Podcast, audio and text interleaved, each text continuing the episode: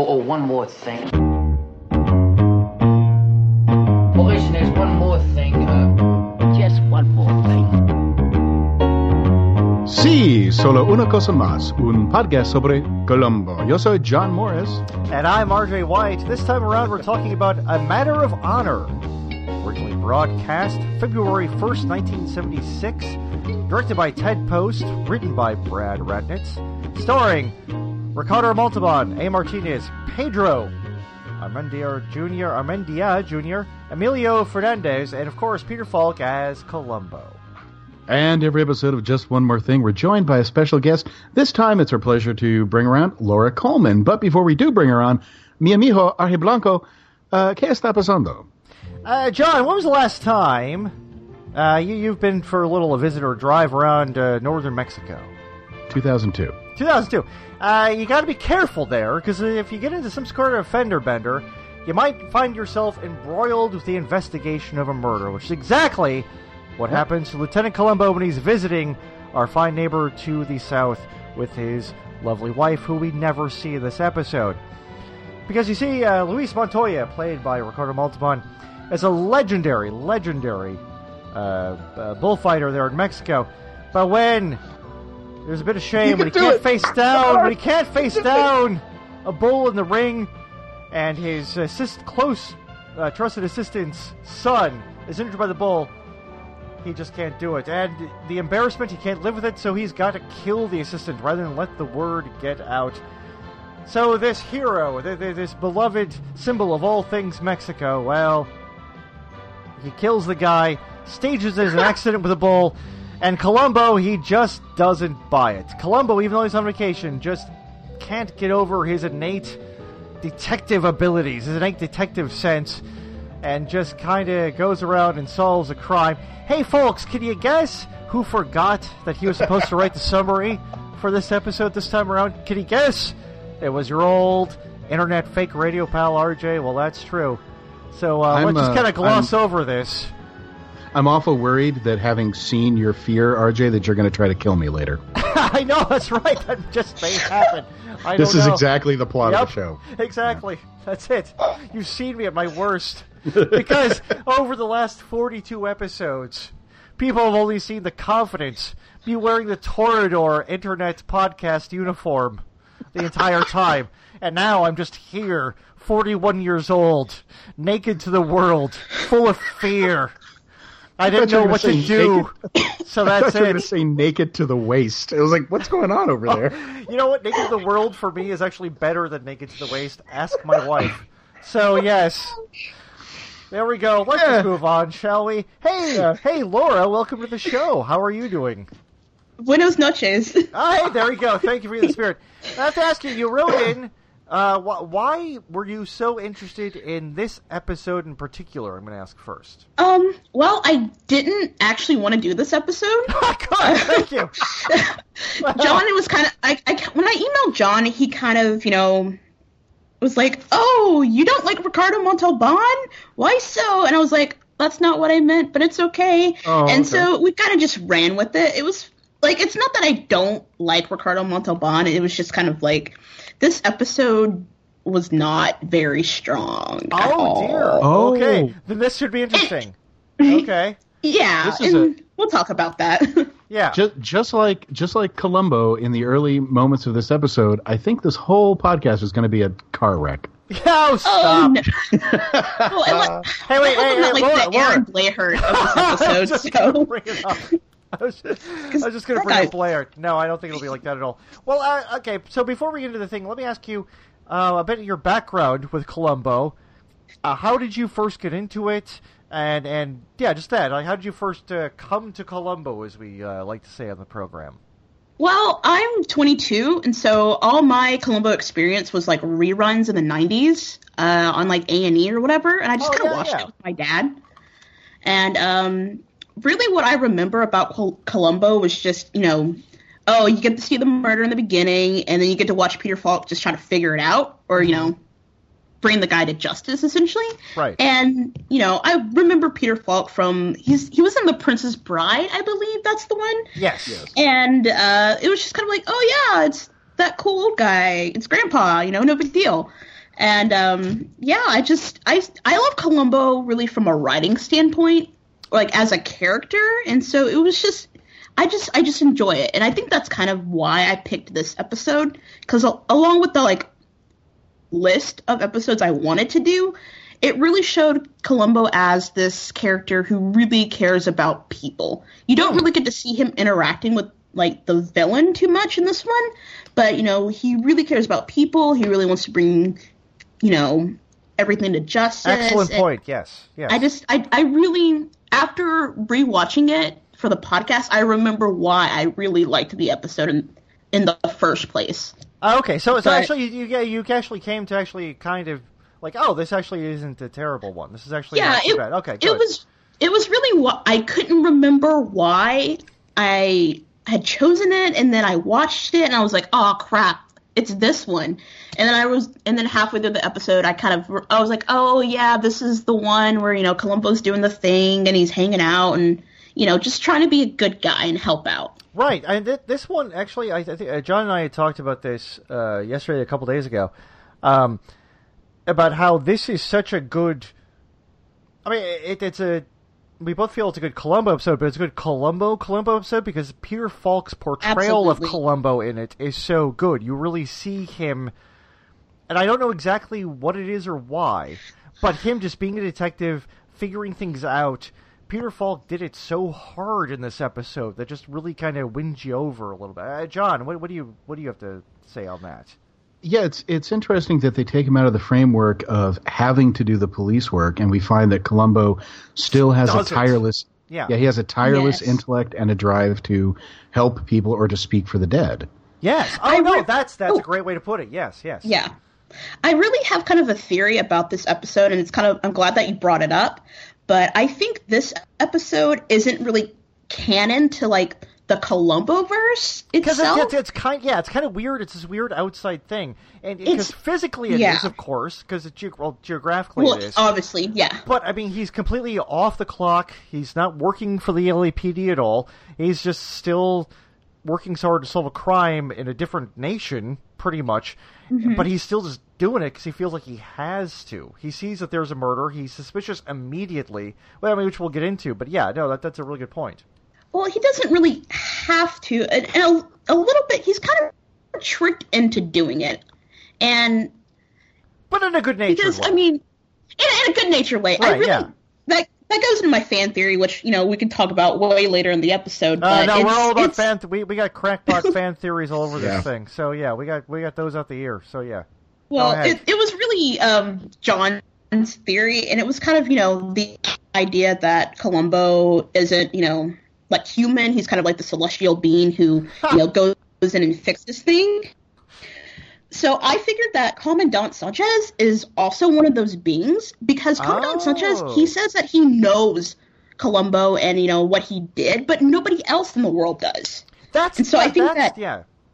Sorry, go ahead. And so well, I'm actually wondering about that because uh, Commandant Sanchez does say that all of Mexico considers you a hero, you know, mm-hmm. and that would maybe explain, or that would help explain, uh, in the context of the story, why there was always a crowd of people looking at Columbo, mm-hmm. and I I think that might have been written that way because the crowds would not stop looking at the camera. Oh, sure. It's right, it's right. very charming. Everywhere which, you go, there all the people yeah, in the background. Which to yeah. me, there was so much of this just because of the um, uh, Mexican Central American setting of it mm-hmm. reminded me so much of the in-laws and that's a thing too where like there are so many scenes like the new york segments of the in-laws too where you can obviously mm-hmm. see the crowds around the camera like where they're actually shooting so it just mm-hmm. yeah actually that kind of reminds me of that mm-hmm. too where it's sorry but yeah that that's a weird thing yeah. because i kept thinking of the in-laws so much in this with the bullfighting ring uh, yes downtown settings with the car and everything i just because i just that just recently came out um, on the Criterion Collection, and I've been watching. I've watched it like a couple of times, and it's yeah, it, it definitely reminded me. So that's another thing that just pops into my head from it. Well, what I found very strange is that like Columbo, when he gets there, he can't speak Spanish, and like I understand, you know, not everybody speaks Spanish, but he's Italian, and I assume that you know, like as a person who speaks, you know, both Spanish and French, learning one or the other was very easy because I knew one language beforehand. Mm-hmm. So, but as like viewers of the episode, the Spanish that they speak, just context clues wise, was so easy to understand. Well, yeah, because I mean, you're you're doing it for a very. Um, I mean, it's Even people for an watch. American Yeah, it's people watching Right. NBC on like a Thursday or Sunday night. So yeah, Yeah, you're gonna get that. But so like really He that actually he does slip into Italian actually. Which yeah, which I Yeah, thought which was, was great. strange. Which I thought was Yeah. great though because he thought because Columbo probably thinks oh it's close enough I'm going to use Yeah. that because it's which I loved that they did that because I, I, throughout the series Columbo is very he very much embraces his Italian heritage does Mm-hmm. that many times especially in 70s episodes and so and also good they did in like this. bullfighting also exists like in like Italy too. So I figured, you know, he yeah. Right. there there are very different forms of bullfighting that are um, used in like France and Italy. So I figured he once I think the initial scene with that he was probably you know just in a panic because you know somebody did hit his car. So I think after after he kind of like calmed down, maybe that's when he kind of just like okay, well, well I'm not in a stressful moment anymore. I can at least try.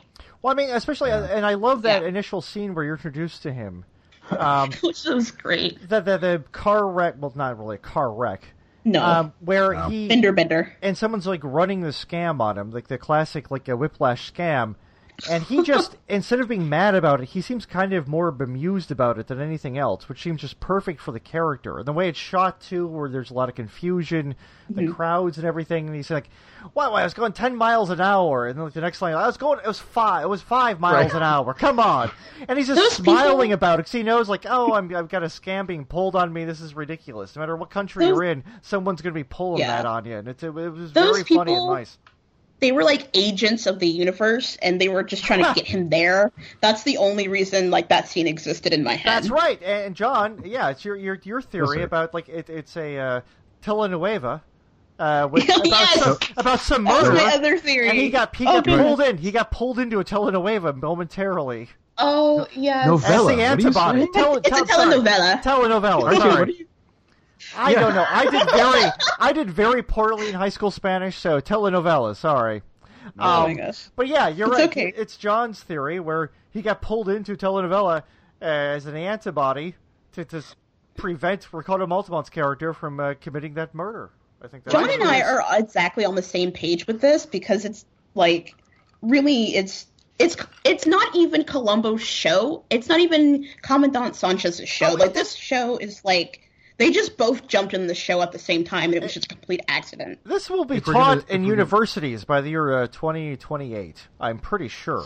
This theory. Yes. We're gonna it has to be. if we're gonna bust out the metaphor, I think the way it's gonna work is that Sanchez is the natural antibody, and Oh! Columbo is a vaccine There we go. Dang. or a booster. Oh which I'm, yeah. A yeah. I'm booster. saying I like because the I booster literally thing. That's just got a tetanus booster. So Oh, okay. Abs- Good. Absolutely, because you know nails. Yes. you would be watching this completely in Spanish, and you would have, you know, Commandant Sanchez come in and, you know, do whatever he needs to do. And of course, uh, Montoya is the the rich guy essentially, who's like, "Oh, Right. I'll have your badge for that." Of course. But you know, Columbo is here kind of like on accident. I don't. Yeah. I really don't know why he's here in this particular instance because you already have the other antibody. Right. Well, but I mean- because- I'm sorry. Please. because it's his show. This is Yeah. one Oh of the, oh, yes, one of the things I actually was an excellent reason. Yes, one of the things I was actually wondering was it's whether to and shoot down there for an episode to get an exotic That location. actually- but yes, yeah. that's actually the point. I was Yeah. wondering if NBC was floating the possibility of doing filming a cop show or some other kind of show in Mexico. Oh, Oh, maybe That would make a lot of yeah. lot of Yeah, the, and the reason I ask is 76, uh, the 1970s were a time when Hispanic and Latin American culture was Mm-hmm. really making a presence known in the United States. Uh, we're a couple years off of Chico and the Man, which is the groundbreaking show, but there's lots Right. of Puerto Rican characters and Guatemalan characters, not a lot of Mexican characters because it's hard for Americans to get over that particular bias. But Right. a lot of them showing up on television, and uh, I th- and it is really cheap to film in Mexico. And I'm just wondering if maybe they're thinking, hey, can we do a little block of of uh, Latino friendly shows, if not actual Spanish language programming? And and actually, speaking of the Spanish language issue, it's weird how it kind of comes and goes in this one.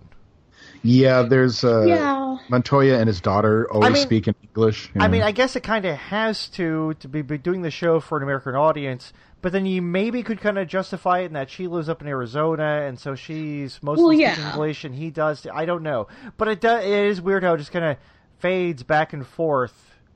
Which I mean, of I- course, practicality wise, sure, but still, it's it's odd. The distinction they seem to make is whether it's uh, whether the meaning is indicated by the performance. Ah, okay. Yes, you- that's yeah. that's true. Yeah. When Uh, you're doing you- a, go ahead. Oh, go ahead, John. I'm sorry. No, I was just saying, whenever it's an exposition, they switch to English. But if you can figure it out from the actions, you know, when Nina comes roaring towards the bull ring, when Curro has gone in to face the bull that, that gored him earlier, Right. and she's yelling, "You fool!" and you can make that out. What is uh, "huevon, el huevon"? You can Yeah. figure calling him an idiot. Right. Yeah. Yeah. Yeah. And Right. when uh, Montalban comes after him and says, "Cantientes, uh, what are you doing, boy?" You can figure all that out. Yeah. But when they're having a long conversation about, no, Hector is, uh, I don't understand. about I'm sorry, John. What You uh, got to kinda- say that real loud. It- I, uh, what was the last thing? Because it kind of got Did a I- bit weird and. Did I ditch again? I was just No, saying that yeah. uh, you know when Montoya is like defending, or when he's when he's doing that classic thing where he's coming up with an explanation to throw Columbo off the track, that has to be in English because we Right. need to be able to hear them. Well, I also there were certain instances where I felt like they didn't really have to explain. Like when there's, you know, he was saying, you know, vaquero. Obviously, that's you know a bullfighter, but maybe it's not obvious to you know the whole population. But I feel that's, like, a, that's a cowboy, actually. yeah, it's like, but it's there are things that, yeah, that's where you get the word buckaroo in English. Right. So I, I felt like those some of it didn't seem absolutely necessary, but I, I think it's also kind of you know we living in the future, uh, we kind of would already guess that. Right. Yeah. Right. Yeah, I think I, a lot of the episode was spent really describing um, bullfighting in Mexico, which Mm-hmm. was interesting because neither the writer nor the director are Mexican, or as far Mexican as at all. Right. Yeah. So I mean, Not it's good all. that they did that. And, and, Yeah. and what's really interesting to me is that it's always been a big thing with Columbo where if he doesn't know about something, he researches it, he reads Mm-hmm. it, he figures out what the heck it's all about, so he knows about it deeply. And you actually see that in this episode, literally, where he's reading a book about it, and just like sitting there in the the police station, just reading this book about bullfighting, so he can know it, so he can know the ins and outs of it, so he can know what's kosher, what's not, which I thought was great that they tied that in there. Yeah. Yeah, wh- wh- which is what has him, helps him solve the case in the end too, with the uh, the Montoya, I mean uh, Sanchez's sons. Yeah. Yeah, Right. I thought that was a charming scene too. Yes, no, it's Uh, great. that, that I, uh, you know, I'm from Tucson. Spent 20 years Uh, of my life. I'm from there. Texas, so yeah. Hey, how, Yeah. uh, how, how I'm from Michigan, everybody. Yes, RJ. I couldn't know any. You're a gringo. Yeah. It's okay. if they ever, if we ever get a, an episode that takes place with like Lutherans, we'll call you in, RJ. All right. Anyway, uh, go on, go on. You guys south, south, murder uh, of the western murder at the potluck. Um, but uh, you know, I live up here in the Pacific Northwest now, and I I do find myself really missing the terrain there and missing like the the architecture and seeing that beautiful estate and even seeing Oh, the it really was so beautiful. Oh, that Wasn't was it? that that was nice. That was so nice. Yeah, yeah. or the little patio uh, outside the restaurant or even the cute little house that Sanchez had. Yes. And it's it's just nice to see that stuff again. Great. Well, I thought it was odd because like Sanchez's house seemed like a very sort of mid-century modern kind of thing too, which I thought was Well, let's talk completely about unlike, that. It was. completely unlike anything, any of the other architecture you'd seen in the episode at all. Like Well, when I, I- saw that, like, oh, that's like some sort of very interesting, like a '60s, '70s sort of. Yeah, I thought that was interesting that they made That- that choice for a location. That was very interesting because um, two reasons. Like, because my family li- used to live in San Antonio, so those are kind of the houses you see kind of in that area. Tasteful San Antonio, yes. Yeah, but they, based on just that house, it would be more of like if Sanchez were more, I wouldn't say upper class. Like, obviously, he's not really, really rich like Right. Mon- Montoya, but he's probably, you know, kind of, you know, middle class, you know, Mexico or whatever, and he has a- status, obviously. yeah, not not not corrupt cop, but honest. Yeah, cop. but, you know, honest cop. yeah. Well, that's actually one of the things I wanted to talk about is especially considering that this episode was filmed in 1976, the depictions of Mexico and the Mexican cops is fantastic. Because think about how many times you see a show take place in Mexico, and all you see are like beat up adobe buildings, a couple bodegas, a dirt road, like right, a chicken doesn't walking across that. it. Right, Mhm. yeah. No, it's and that I think it's in Mexico City. I'm not 100 percent sure. It's a city. It just looks different. Yeah.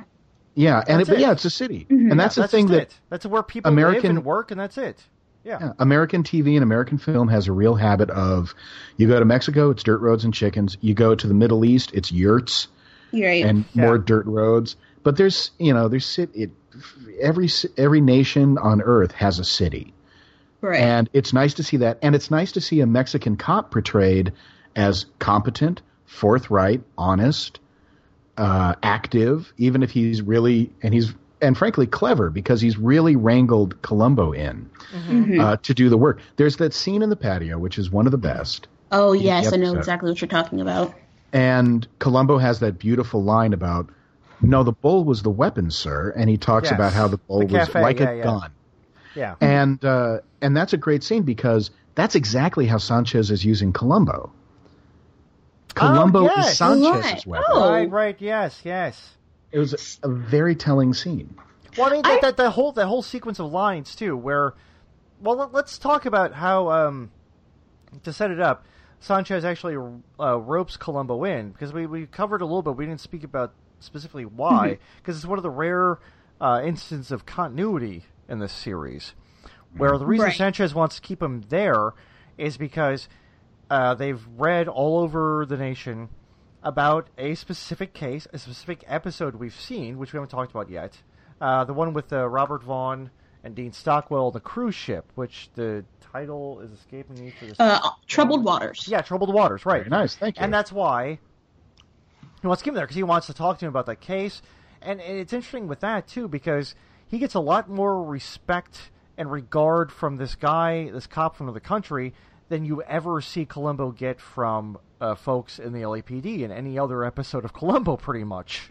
Um, But this guy has read about it. He sees like, oh, this guy's smart. He's like, I'm going to find out more about this case. And so, as it goes on, he takes Columbo with him to uh, the ranch, uh, Montoya's ranch, and Columbo right away pegs that there's something fishy about this supposed accidental murder by Bull. And so when Montoya and Columbo are sitting in this cafe on a busy street, um, Mon- Sanchez. uh, Sanchez Sanchez wants to talk about the the cruise ship case, and Columbo just kind of has this lovely pause and says, "I'd like to talk about the death of Hector Rangel," and that's when you first see him bring up the fact that no, this is a murder.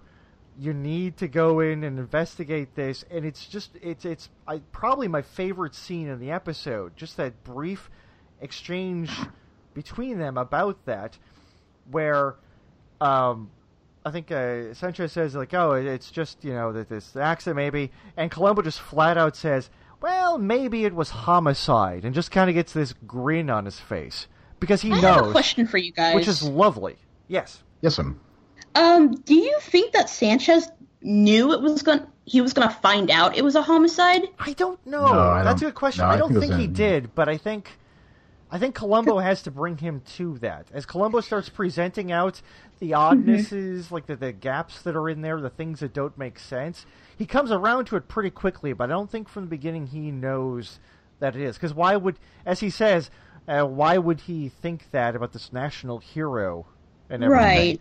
But once Columbo starts laying out the stuff that just doesn't quite add up, then he kind of realized, like, oh, yeah, this might well, I, not be good. I think it's also because Sanchez has such a respect for Columbo as a, as another cop. right, yeah, that that, he's very like that receptive. Yeah, I like that too because other uh, we saw that in the uh, the the uh, the British one, um, Uh, where he didn't. Dag- dagger of Dagger of the Mind. Mind. Yeah, Dagger of the Mind. Where the British cop's like, what? Oh, you know what you're talking about. Fine, whatever. Doesn't believe him. Whereas this guy, he realized like, oh, he has a point and he knows what he's talking about, which I found so refreshing. Because a lot of other shows like this, somebody would bring something like that, like, oh, you're crazy. You don't know what you're talking about. It's not a murder. Whereas him, he's willing to go with it. Like he realizes, okay, this is a smart guy who does this a lot. He has a point. I'm willing to hear it out, and he's probably right. Yeah, and on, on other cop shows also, usually when a cop who's not on the force or like a part of the the clique or whatever or the squad, Mm-hmm. uh, would usually be offended that somebody is like overstepping those boundaries. Right, where yes, exactly. Sanchez welcomes yes. that. Yes. Yeah, yeah. He welcomes the help. He welcomes this guy assisting him in it.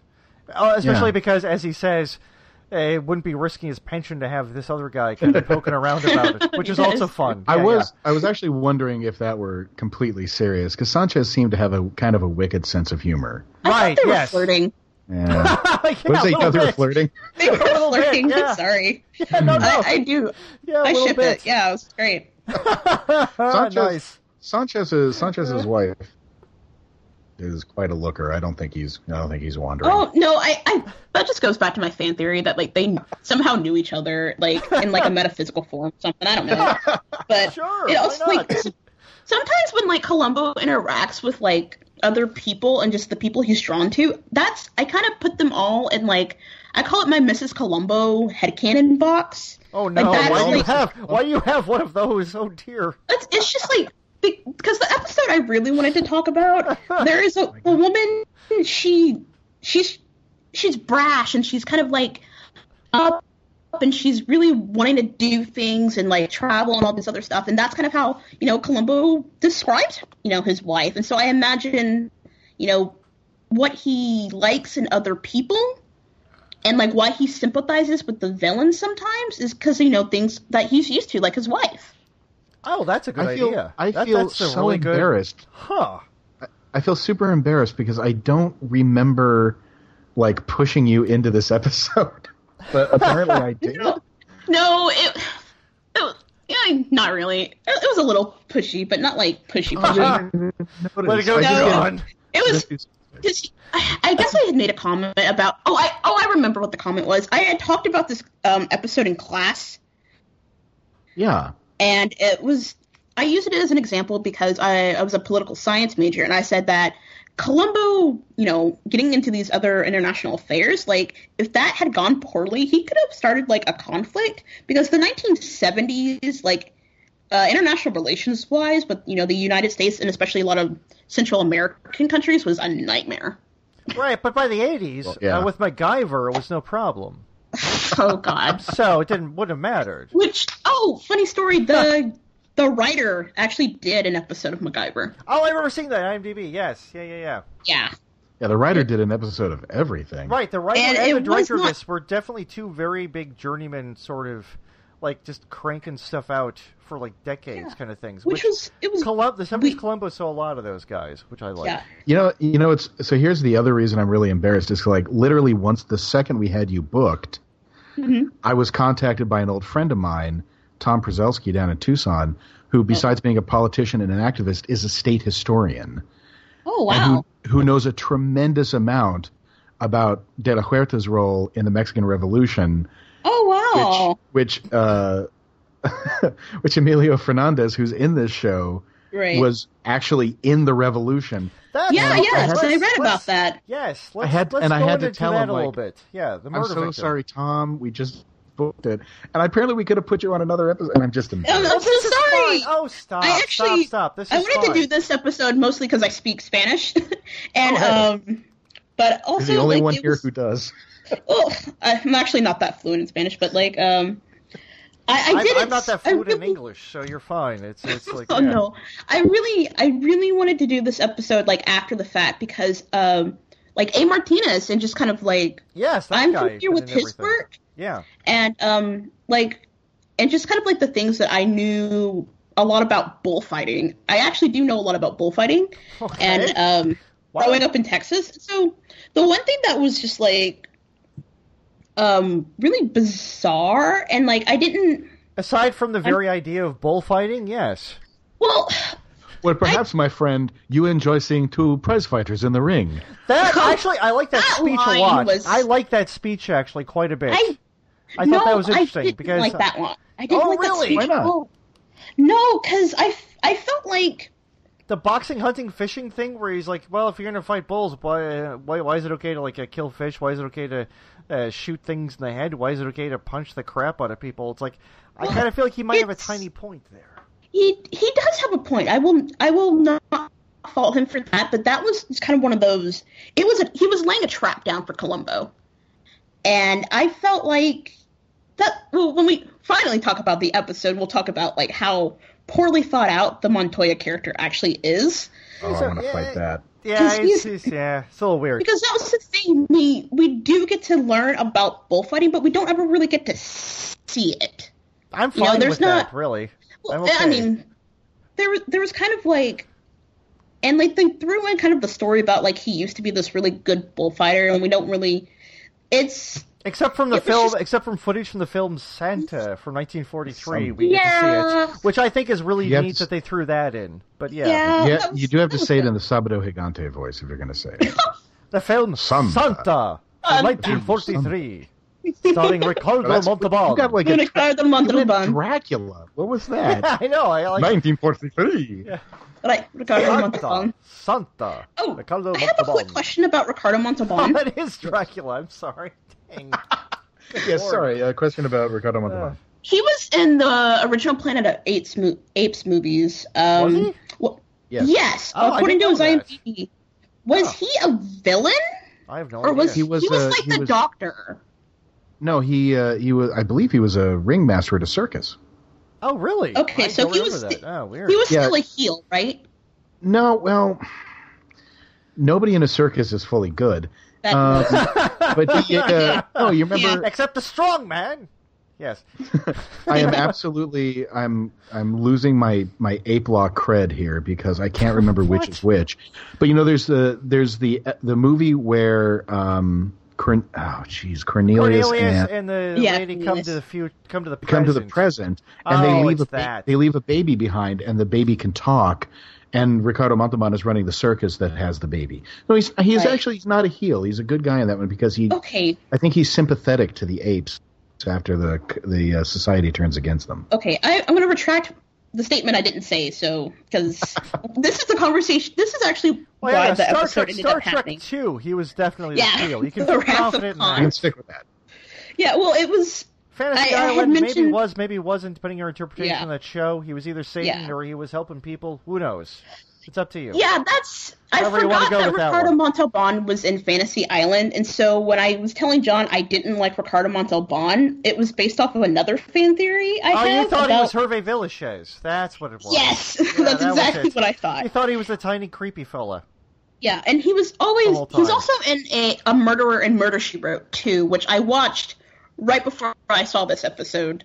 Oh, and okay. he, yeah, so That's why I try really not to my- watch that show. So yes, just in really case. all my my knowledge of Ricardo Montalban is just he's he's the villain space Kill guy, you know. people.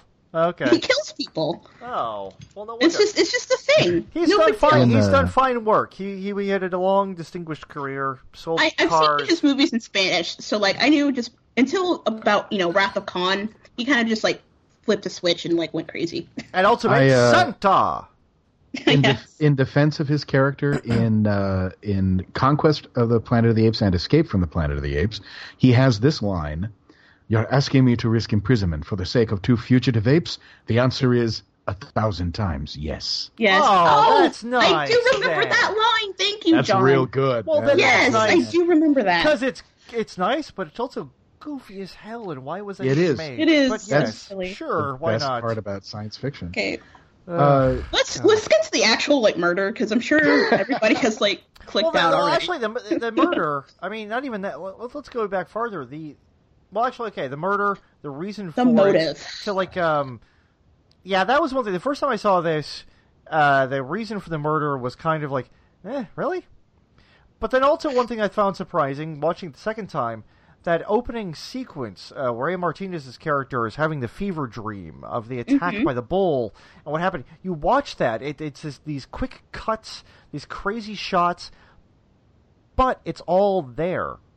Once you've watched Yeah. the episode, Yeah. you watch that, it all every single one of those quick shots makes sense and actually lines up with what turns out actually happened, which I was very impressed by, which I thought was great. I, I find it yeah. strange that like you know he obviously he kills this man because he's seen him. He's arrogant, and this man has seen him. You know, It's a in a state yeah. of, of shock, essentially. Machismo slash machismo. yeah, Yes. machismo, and I'm just like really. I figured that he was gonna, you know, kill Francisco Curro, you know, afterward, hmm because obviously, eventually, Curro would remember what had happened, Right. because it's it's Curro and the Sanchez boys that essentially help Columbo, you know, figure this out, Right. Yeah. and but that didn't. Uh, it, Yeah. I think- no. I really well, think he had was a we- bit of a shock, but yeah. But Yeah. Are we ha- are we having a problem with the motive? yes. I think it just the Yes, motive feels absolutely. like. But I mean, the mo for me, yeah, because like especially first time through watching it, the motive being just that he felt embarrassed and didn't want to wanted to get Oh no out. no no no! It's not. See, But I I- mean, but I mean, that's huge. I mean, that's a huge. The second time, it made a lot more sense. The first time, it I- did not. I- the I second get it. It time, was- made more sense. That like, oh, because this is such a huge thing. He's got this natural yeah, it's reputation. the honor. Right. It's the think honor of him. thing. Think of think of him as Lance Armstrong. ah, okay. Because Uh, if he is sure. if he is dishonored, if his reputation suffers, that's it for his business, and that's it for his standing. Oh, see that it makes is not. Yeah, yeah, it's not more sense. just it's not just his honor. Although, okay, there's two other things I got to talk about. There's- I, yeah. I also don't think he murdered Hector because Hector saw his fear. He murdered Hector because Hector was leaving. Oh, both of those. No. Okay. Okay. I, I I disagree, Okay. and not because of you. Yes and no. I think what because there's this later on before we right before we find out what the motive is, like uh, Ricardo Montalban's character tells a story about the other time he froze, and like he was almost dishonored, and I that's why he quits uh, the bullfighting, and the No, no, he- person he that got him out. Well, Oh, I yeah, mean, yeah, yeah, he got yeah. bored.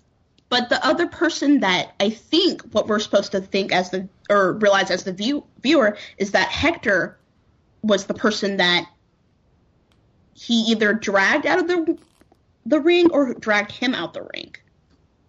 Um, Oh, because like, I think Hector- his last, his Hector last was- Fight, yeah, his Yeah. last Hector was there. Yeah. Yeah, His last fight, uh, Montoya was injured horribly, but stayed in the ring to try to Yes. protect the other Yeah. guy, and that was his last fight. And That that's what his last everyone fight. remembers him for, being this grand hero. So, so I the threatening you of know- that and the threatening of the business, I think, John, that's a good point. The fact that Yeah. Yeah. who's going to go to this guy to get these bulls, right. which is pretty much his entire business these days, and also probably doing a lot of personal appearances and speeches mm-hmm. and that sort of thing based on true. being this That's guy that right everyone now. remembers. And Right. that's completely like blown away Yeah, by this makes- one afternoon, which I mean. Hector probably wasn't. sense. Hector probably wasn't going to say peep about it. He was just going to be like, Yeah. "Yeah, I just want to. I didn't like what I Yeah. saw." And that's why I think Hector leaving was the problem. Oh, okay, Right. Because he couldn't if trust that he wouldn't say something. Yeah, okay. Right. Well, no, no, that's not it. If Hector left, it would raise questions. Oh, like why is he Oh. leaving? Oh, nice. Exactly. Yes. If okay. Hector's if People Hector wondered, stayed, like- it would have been fine. Yeah. Oh, right. Because like, yeah, because well, here's the story. Uh, he saved the guy's son. Why would he uh, leave his employ the next day? yeah, Oh, okay. See, nice. Okay. thanks. John. Now Yes. I feel better about the episode completely. we can There we go. we can thinker. continue. There we go. Yeah, but uh, which is the other thing good. is That's good of- that they have that. It, yeah, okay. Yeah. Good. we need Yes. thinkers. But think also about there are a number of Columbo episodes that are just about pride. Pretty much Yes. any any episode with a blackmailer, Right. Right. like Lo- Lovely but Lethal, which is the cosmetics industry one, Uh huh. that was almost entirely pride, and business was tied into pride, but it was almost entirely pride. Right. Uh, Right. Make Me a Perfect Murder. She murders her her lover because he disrespected her. He just Right. took something from her she thought she deserved. Right. There's Right. there's tons of that in Columbo, and that's even though this is framed in a really kind of we'll never understand this alien culture way. It's Right. it's straightforward. It is pretty basic. It yeah. is pretty straightforward. Well, Yeah. there we go. John Morris understands it. Thanks, John. Aren't Had my literally had my flower? arms in the air. Great. Okay, well, that that actually clears up my issue with the motive. Then Yeah, no, that that that's yeah, that's good. Yeah. Thank No. you.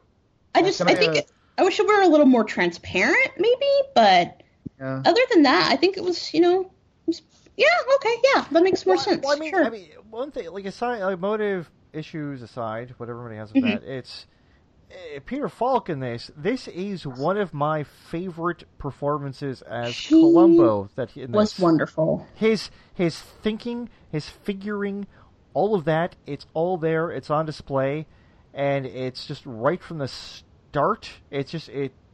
It, it's one of the perfect Columbo performances, I think, of the series. it's one. It's great. I personally love the moment uh, Montoya figures out that Columbo no- is onto him. Like once he gets into that, they they have this look. Oh yeah, no, And- no. There, there, there's a lot scene of great Falk looks in this one. Like there's this one point uh, where Montoya, I think it's just after the uh, speech Montoya gives him about the the boxing and the fishing and all that kind of stuff. Yes. Uh, Falk does the thing that he does as Columbo so well sometimes, where it's this weird little half smile. It's like, okay, I'm kind of listening to you and being polite, but I know you committed the murder. I- like, yeah. oh, thank you. Okay, well, I'm going to go now. I know you're a goddamn homicidal maniac, but I'm just going to head out. Thank you. Whatever. I know you did it. Thanks anyway. Yeah. But uh, but uh, Laura, what was the what was the scene where you think uh, Montoya realized that Columbo was onto him? Because I always love figuring that part out. Let me. s- I wrote it down, but I think it was.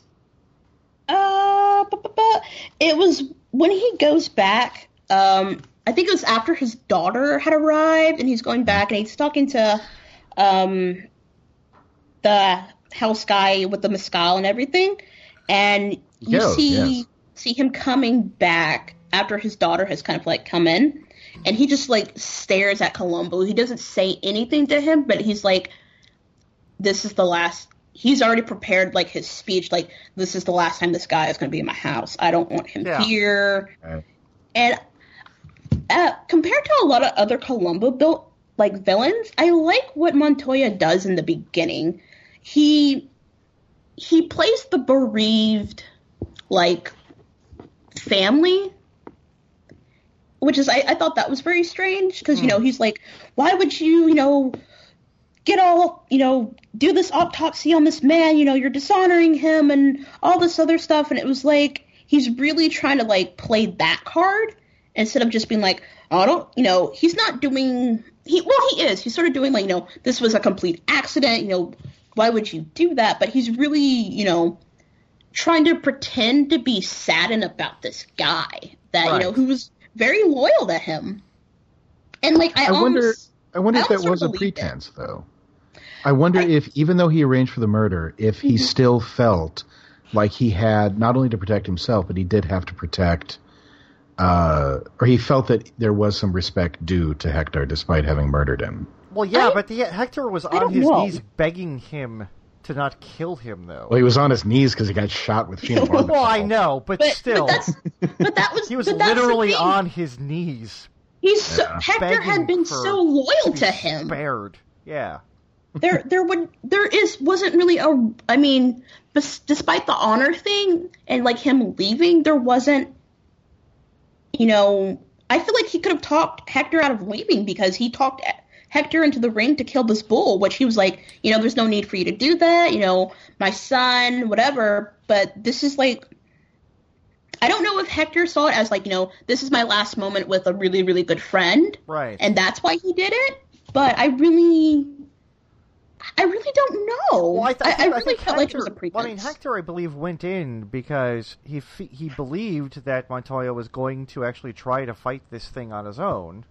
hmm Because, and it's not just to um, avenge his son's attack, like the attack of the bull and son, but we don't know as the audience yet that Hector knows it's Montoya trying to reverse his cowardice from the day before. Right, so that's why he goes in. It's like, oh, okay, he's trying to make a point. Fine, I don't want to get killed doing this, and if he has no idea that he's going to get uh, get the Mickey Finn in the leg and then uh, get torn in half by a goddamn bull. Yeah.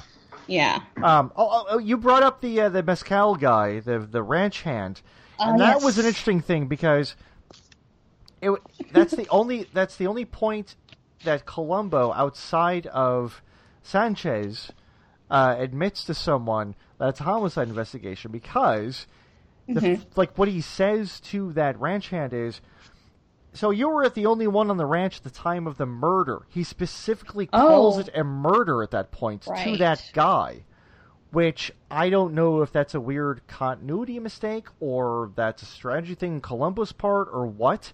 But he actually calls it a murder to that guy, and that guy doesn't flinch at all. He's just like, oh yeah, no, I was the only one there, whatever. But M- Columbo is calling it a murder to at least that guy on Montoya's staff at that point, I which I think thought he was a probably- weird thing. He might have been emboldened by Miguel's behavior because you remember, you know, after Miguel talks or mocks Columbo for being scared about the the uh, calf.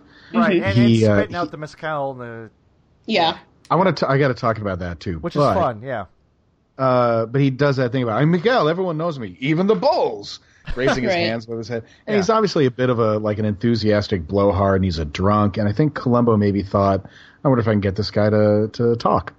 Right. Yeah, And I like it I meant don't know like, if it's oh, murder, of course. I've heard all sorts. Of, yeah, yeah, Yeah. And, But he and he did say he had a headache, so he was probably still drunk. Oh yeah, sure Almost. it was. oh, Yeah. Well, he was, He was absolutely chugging. drunk. He was chugging straight mezcal from the canteen. So, Which, by the way, let's talk about this. Why in old old movies and television can no one smell alcohol? Because there's Mezcal no has way a smell.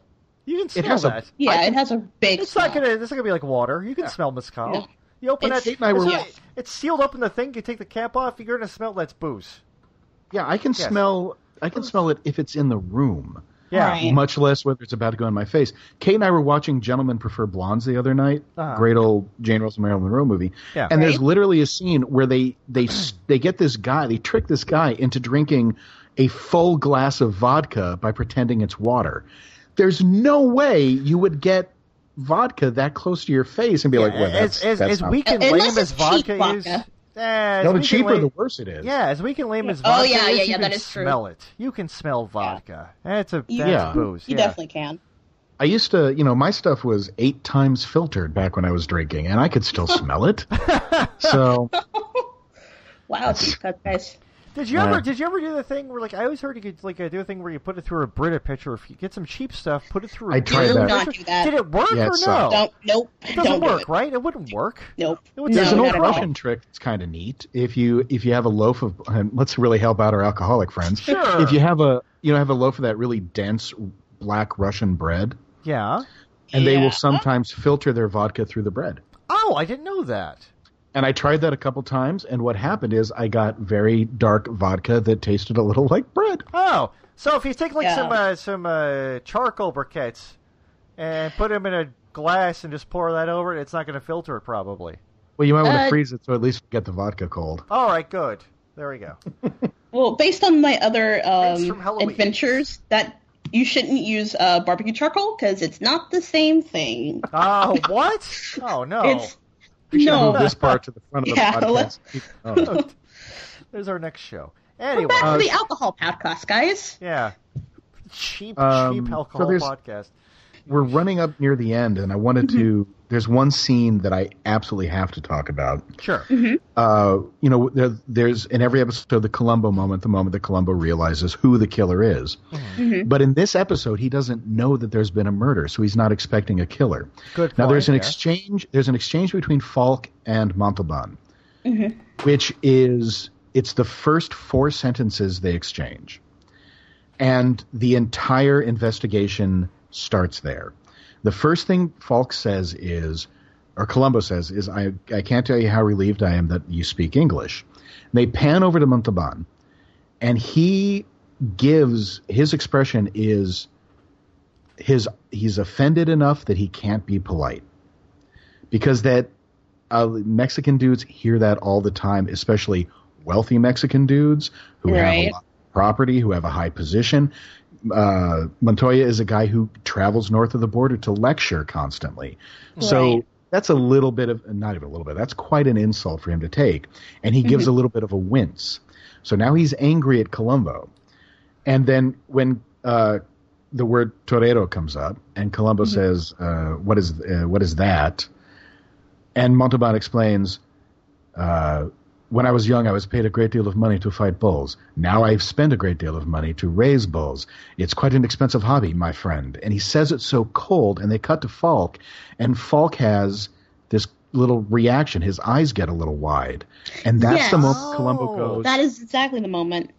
and it's beautiful. I wa- I kept rewinding to rewatch it because those two Oh, together are stupendous. Especially, it's amazing because uh, Montalban has such a formal and rigid way of acting. He's yes, subtle. completely Very- different from Falk's. Yes. And you know Yeah. what this reminded me of? And I know no one in this room will have seen it, and I bet nobody listening to the podcast will have seen it. But I'm a big fan of Roger Moore's The Saint, the old black and white show, I've seen some of that. Or- Yeah, and the color. I have no it's idea. been a long, long time, but yeah, I've seen. A and couple Roger episodes. Moore is yeah. like Montalban is he's a very formal, stiff actor. His humor is wry and arched and very precise. And there's one episode of The Saint that guest stars Donald Sutherland. Oh, really? And it oh is- my it's- God, that'd be so. di- That's night and day. That's crazy. Really? It is, but it, it works in the same way that this works. Oh. That you have a very dignified performer and a very loose, naturalistic performer. But that's And- you know that's happened other times on this show though too, like where you get like the old style. So, yeah, Well, sometimes the, it the, doesn't. the, the Right. Don Don Ameche with him was strange, Yeah. Like that. and you know. I don't. Yeah, I didn't like that episode at all. And But I like the one- interaction between the two of them because it's like this very old Hollywood fella, that style of acting, with Falk's just sort of loose. Yeah. School of just like, oh, I'm doing this thing, I'm just acting. Yeah, no, yeah. Oh, that's that's. I didn't Yeah, even it think was- about that. That's interesting. it made a great frisson. But I think it's it's because I I, I don't know that I knew before this episode how subtle Montalban could be. Yeah, no, I think I thought he was awfully good in this, and I would have liked to have seen him come back again, I would have liked to see him come back. even the '90s ones too. I, I, because like I said, like I'm not very familiar. I'm, I'm familiar with Montalban's kind of work in like very Spanish, you know, movies and you know, con or whatever. Yeah. But you know, he's for me. I always see him. He's always playing some sort of like rich dude or some sort of um, person in power, Which is perfect I for felt- this. So yeah. which is perfect for you know Columbo. So this, I, I'm going to go on a limb to say this. This may have changed your opinion on Ricardo Montalban a little bit. This episode slightly. Yeah, I, I feel a lot better about open, Grandpa open your, Space open villain. your Montalban vistas, as it were. Yeah. As a young woman, I- you're like, okay, I think there's more to this Ricardo Montalban than I thought. Yes, I can. I can watch Fantasy. Island. I can watch Fantasy Island without like getting like scared that he's like Satan or something. Man, don't watch Fantasy Island anyway. It's just turned out that's not very good. yeah, actually, that's but, a good point. but hopefully we can send you to some Planet of the Apes movies and you'll have a new appreciation Oh, of sure. Armando the That Circus. Yeah, he's he's not yeah. a Kevin Spacey, so that's good. yeah.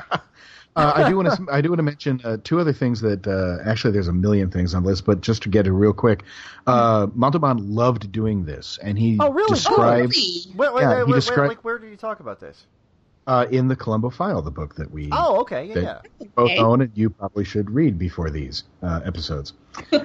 I don't. I Uh, don't want to do that. I don't want to listen to the Scottish thing because I don't want it to like get in there and I start talking about stuff from that. You know, I feel like we. Right. But I don't know. But weird. you don't want to. You don't want to talk about stuff like Ricardo Montalban really enjoyed doing this. Right. Uh, yes. and anyway, he was saying that it was one of the few times in Hollywood that he did a role where his accent didn't work against him. Oh. that Oh, he yeah. loved doing it. And he said uh, the quote that I enjoyed was, "I did so many guest shots on different shows on TV. Very few of them stand out. This one stands out. Oh wow, that guy had a Mm. Which is huge long quite a- career. That's amazing to say that. That's a real compliment." Well, that's nice. That's wonderful. And Oh. also, as we wrap this up, I do want to mention that. Uh, and so this will come out before September's over, right? Uh, yes, it ought to. Yeah, yeah, yeah. Okay, Uh, cool. September is Hispanic Heritage Month, Oh, there we yeah, go. yeah, woo, woo, boys. There you go. so nicely timed on our part. Yeah, we'll do candidate for crime in November. But yes, this is this is time for this oh one. no. Yes. Uh, I Oh, can't wait God. for that to happen. Uh, anyway, Yeah, I, one one thing I didn't like about this one, of course, uh, you're never going to see Mrs. Columbo in episode, but I thought the way that they got rid of her in this one was especially clumsy. yeah, it It was full. egregious. Yeah, it was very forced, and it's just, uh, it's like it, it's better when you just don't see her and she's just referred to in the background. This one, like, oh well, she's actually in the city, in the country. You might get to see her. They could have, And there's they like, oh no, her went to out with cousin. wife. Yeah, she she had to go back up north for cousin Vito's anniversary, which like, Anniversary, oh, yeah. That was a, also an exceptionally weak excuse. yes. It was Like, it was- good. It was Columbo's cousin. Yes, right, yeah. Anyway. That's important Meh. to her. It's not important to Columbo, so whatever. But it He did. has, he has it- like three cousin Vitos. It's okay. Yeah, I think it, exactly. it did give Sanchez's wife a good reason to e- excuse herself so that Sanchez and Columbo could discuss the case. right. But yeah, I didn't really didn't really dig on it. Yeah, that, that was that was a little weak. Eh, oh well. Uh, what what uh, another thing I liked, um, as we're wrapping things up, just I'm like going through my notes. Um, at, at the end, when um, Montalban is is shown to still be uh, the frozen deer in the headlights of a, I guess, giant bull-shaped car. Sure. Um, uh, when he just uh, silently hands Columbo the sword and the cloth, it's nice that uh, Columbo knows what that means. Like he's mm-hmm. done the research. That was a beautiful scene. And yeah, it was great because he realized like, oh, this is important because he's done the research, he's done the looking up on what all this whole culture is about and what the bullfighting. Yeah, I thought that was a great moment that they threw in there. Yeah, Uh, another thing from my notes, uh, I want to point out the music was fantastic. I in was this yes, I got the score It in was- this. Yes, I love that they had like a band in the um the like restaurant. It yeah, was just great. it was Bernardo so fun Bernardo to hear 'em. Segall did the music for this, and he did an amazing job. I, I, thought would like it was that wonderful. We even Yes. had a little like uh, we had a little mariachi over the end credits. Yep. Yeah, it was pretty good. And, and I just, yeah, I also- the tense stuff. It was, it was Uh, great, great score in this episode. Yeah. Makes me so I miss Tucson wildly. Oh, I miss San oh, Antonio. really? It's good times. Mm-hmm. Good times. Oh man, I I miss Lansing, Michigan so much. there was this It's one restaurant there. eggs. I don't know if you've heard it. You've heard it's called Chi Chi's. You know- it was great. I used to go there and they'd play the music. Very authentic. I wanted to mention this actually if if it came up naturally, but I'm just going to force it since you said restaurant. You know, we used to go to to uh, Nogales all the time because it was like a 45 minute drive to get down there, and there was really what was kind of a Tex-Mex restaurant right over the border called La Caverna, which which was modeled to look like a cave. It wasn't an actual cave, and it was modeled with chicken wire and paper mache, and in like it burned down in like 98 99 or something no. and i just remember the the response like at first was oh my god it burned down and then a few of my friends actually going how do you burn down a cave oh my god. Oh my God. also feeling so happy that i got out of there alive but um How do you burn rip down a la cave? caverna Yeah, God Oh, bless you. this So the- so DI they- will- The, the cave uh, from uh, my childhood growing up someplace uh, was actually at a uh, Bavarian themed chicken restaurant in Frankenmuth, Michigan. So slightly different, but still the same decoration, which is interesting. So, Uh, I lived not far from Carlsbad Caverns. Does that count? that's an actual you- real thing. That's a real geologic thing. did you ever You're eat a sandwich That's a in there good if so That ain't Uh, burning down. No, no, not at all. I've never, I never actually went. Uh, you well, I, I grew up in New Mexico, scary. so yeah. Yeah. that's a Yeah. no, you missed out. Because Yep. if you've ever wanted to see a cavern that's the place Go there, guys. Sure. uh, I- last I- piece of my notes uh, uh, I'd maria they're Carl's good. Sorry. Mm. What? Yeah. Stop. Anyway. uh, maria grimm who plays the daughter in this episode yes. uh, She is just married recently to- died. Oh, really? Oh. Oh, jeez. This is going to sound like I'm making fun of her then, but Oh no. Eh, Uh, she, Sorry. she was- she's, she's not going to listen to it, so. oh come on. Oh no. Uh, uh, she's married to Conrad Janis, as you might remember, was the father on Mork and. Mindy. Yes. Oh, my god. really? No way. Oh god. Wow. yeah. And I also feel really embarrassed that that's the only actor fact I dragged out, even though uh, I even though Emilio Fernandez, literally the most important figure in Mexican film, is in this, and we didn't talk about him at all. And also, I wanted to mention that Jorge Rivero, who played Carlos, the guy who was waxing the car, Who, who wears he's just- uh, uh, frighteningly tight clothes? Yes. right? He's just like the muscliest dude. As his career went on, he got musclier. Yes, What? he did. You can find photos of him He was in a like hunk. yeah, he was like two hunks. It was like if you stapled one hunk to a second hunk. But he's yeah he's uh, he got bigger and bigger. I saw photos of him in the '80s, and he looks like if he gets any bigger, he's going to float away. But uh, no matter how big he got, he will not, as uh, Emilio Fernandez was, rumored to be the model for the Oscar statue. Also, a good point. I'm glad Which you is got that worked in. Thank you. Yes. Actually Well, done. let's talk a bit about Emilio Fernandez briefly and his amazing. Like you've you've done a bit more reading about this, John. Yes. Yeah, I Uh, mean, if Enlighten you us. If you uh, want to check out his uh, his IMDb bio, this is fantastic. Somebody took the opportunity in writing Emilio Fernandez's bio to not just cover all the highlights of his career, you know, being a, a, a fantastic actor, being a writer, being a director, having been in the Wild Bunch, uh, having been El Jefe in uh, Bring Me the Head of Alfredo Garcia. oh, Um, I know, right? Uh, but also did a complete history of revolution, establishment politics, and the film industry in Mexico in the In his- 20th century. in this in his IMDb. Oh, I absolutely know who you're talking about now. Okay. Sorry, I was like, like the name sounds familiar, but I, I do actually remember talking about this in school. Wow. Okay. he's, yeah. he's an absolutely fascinating character. He actually battled alongside De La Huerta in the uh, revolution in Mexico and turned to film because of De La Huerta. And, Yeah, and, and they- John, how does how does his IMDb profile compare to that one of uh, one of the writers Judy- of Caution Murder Lamb. could be hazardous to your health? Judy Lampu had a 1600 word bio that talked entirely uh, that in, that uh, devoted a quarter to stars she had seen passing.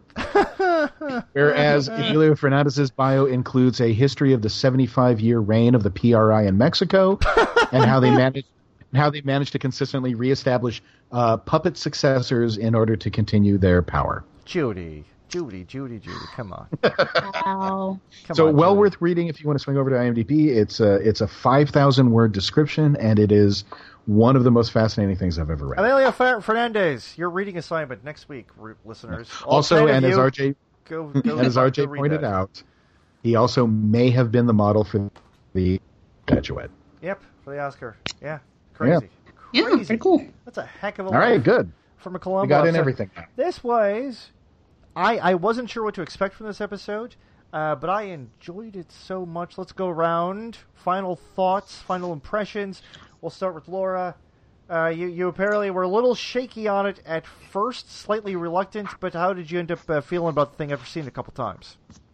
Um, really, you know, it was mainly I just didn't like the motive. I thought it was silly. Uh, I didn't really understand it, but I really liked everything else about the episode. And now that John has cleared up, really Yes, thank you, John. what makes the motive. Yeah, thanks, John. Uh, now I can go back and watch and like feel really, really good about it. All So. I mean, it it was pretty good. It was Yes. a good episode. I it it was six, kind of in when I was like, oh, okay, you know, whatever. But now I, I'm gonna give it like an eight point five. It's pretty pretty darn good. Goodness, that's great. Um, I yeah, I didn't know what to expect going in.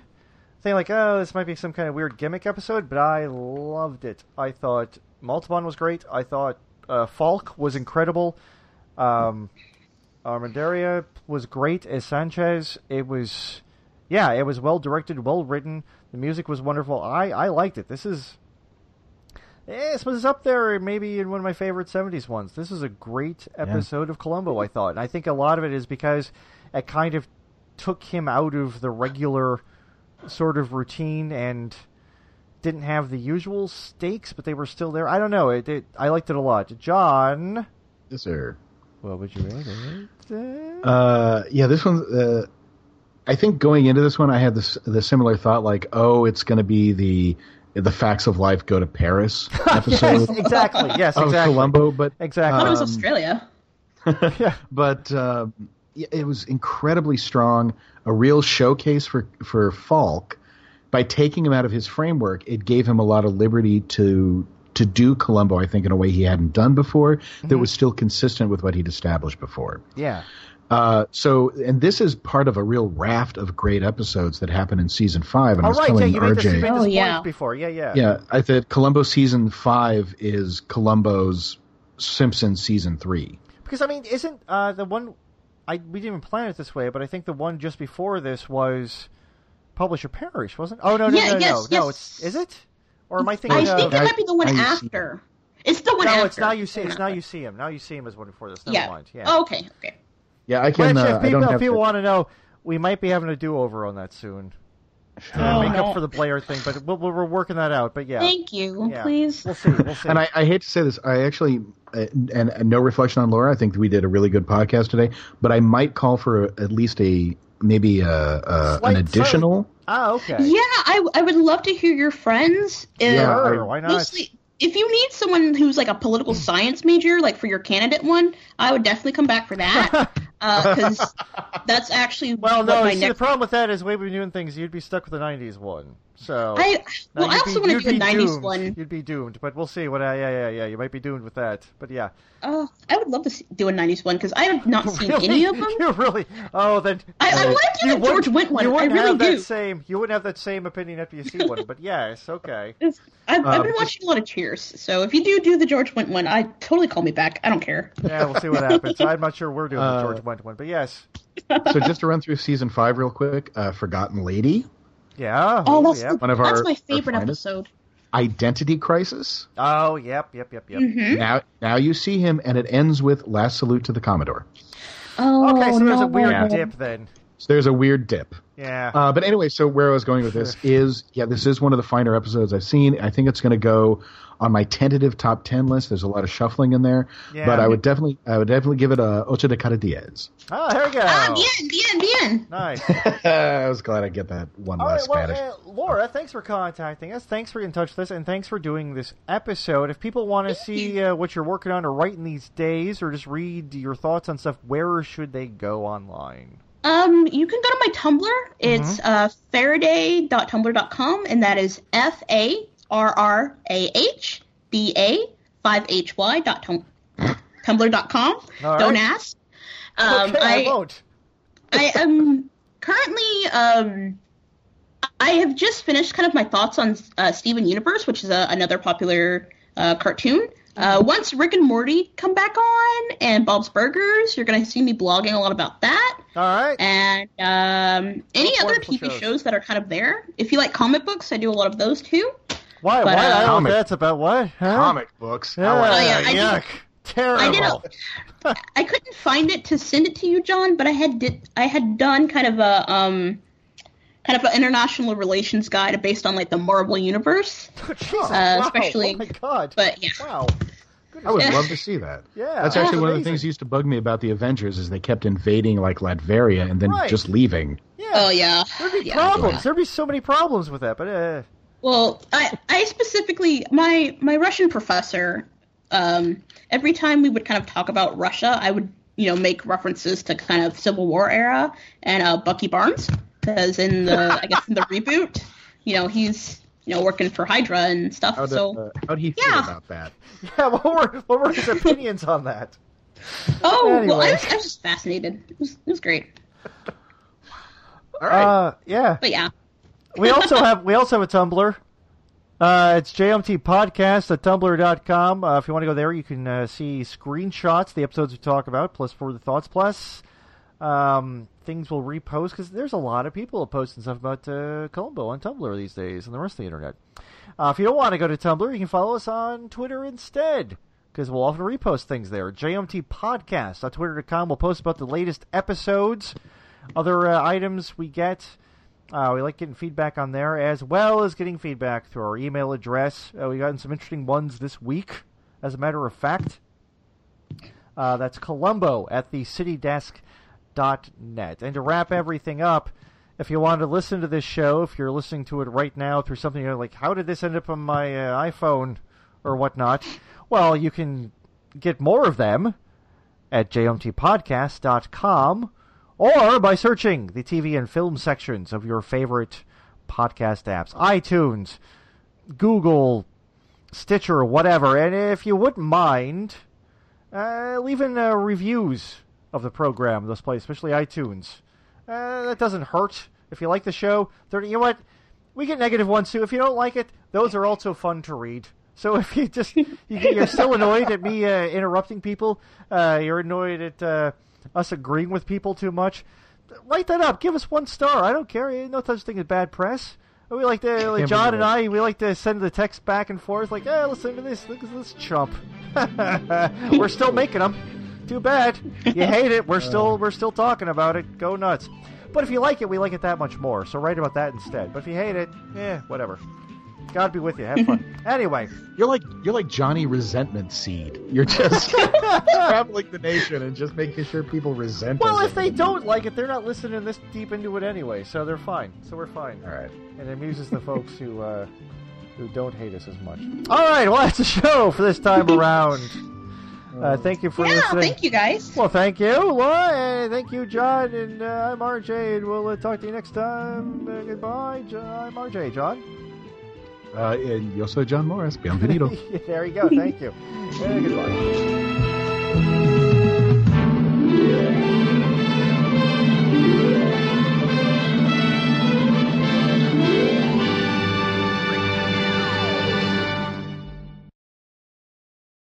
Oh, listen, just one more thing. I have insurance. I have insurance. I pay for everything. Wait a minute. Wait a minute. Does anybody speak English? Speak English? You speak English? You speak English? Just a minute. Just a minute, darling. Where's your Huh? What is it?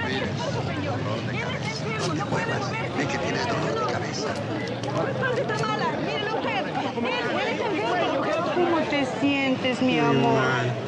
Agua, por favor. Los niños, ¿cómo están? Ocúpate por ti mismo, mi amor.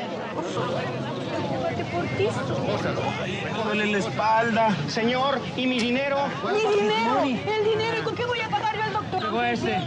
Señor. De todo. What is he saying? Llame What al is he médico, saying? la ambulancia, lo que sea. he hurt his head. He broke the neck. Broke the neck. Broke the neck. He broke the neck. He broke the neck. We were going 10 miles an hour. Como a ah. 50 kilómetros, oficial. Mire cómo se puede venir a 50 kilómetros. Tell him. Tell him. We were going 5 miles an hour. Venía 5. 5. Venía 5. 5. 5. So your identification. Identification, yeah. Oiga, disabled your phone, you hit her car. What? No habla nada español. No habla español, señor. Nomás en la casa. Insurance. Insurance. Insurance. Where's the man who speaks English?